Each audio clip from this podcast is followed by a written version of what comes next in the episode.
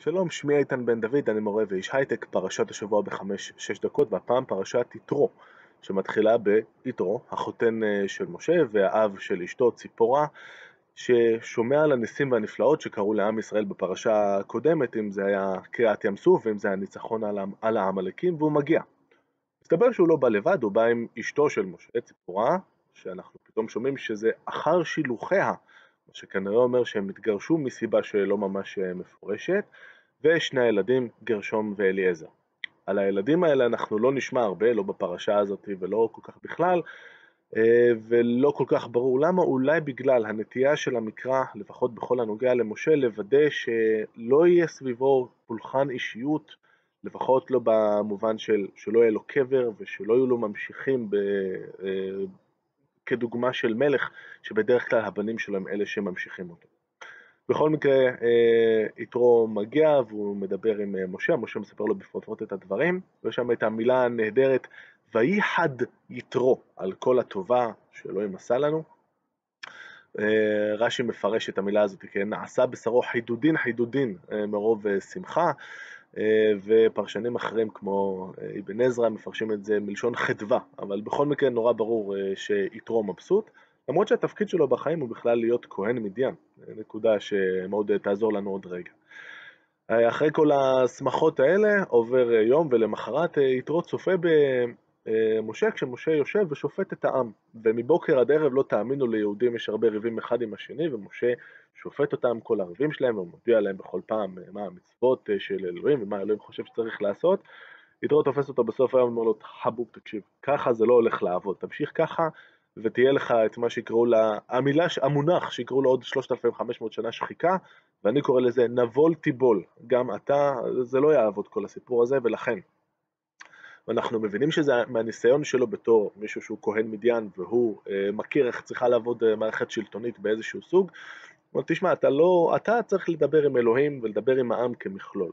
אתה צריך למנות אנשים שהם יהיו אלה שישפטו את העם, שרי אלפים, ושרי מאות, ושרי חמישים, ושרי עשרות, והאנשים האלה צריכים להיות אנשי חיל, יראי אלוהים, אנשי אמת ושונאי בצע, שונאי בצע.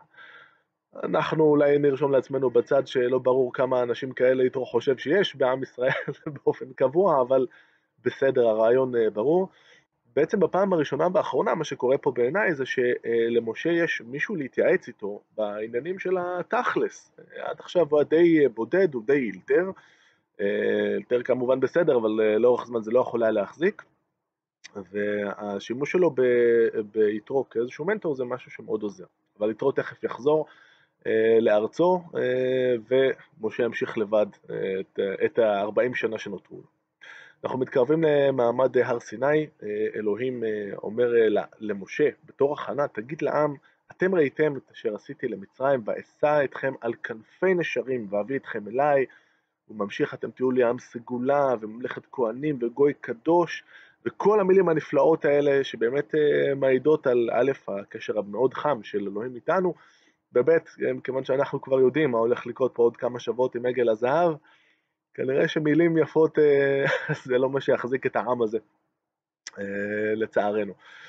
אה, ואז יש את אה, מעמד הר סיני עם עשרת אה, הדיברות, שכמו שכולנו יודעים, אין ממש איזו אמירה של למה דווקא עשרת הדיברות האלה ומה המעמד המיוחד שלהם. יש לנו כמה מצוות עם מעמד מיוחד ביהדות, יש לנו את שלוש המצוות המפורסמות שחז"ל אומרים עליהן, שזה ייהרג ובל יעבור, שזה עבודה זרה ושפיכות דמים וגילו עריות.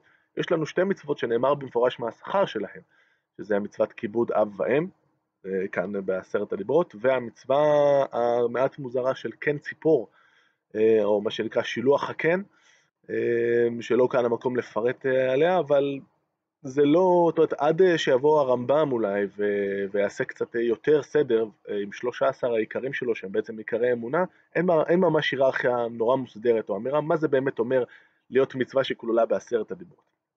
אבל ברור אה, שאם אה, אלה, אלה הדברים שאלוהים בחר אה, להעביר דווקא במעמד הזה, כנראה שיש להם חשיבות מיוחדת.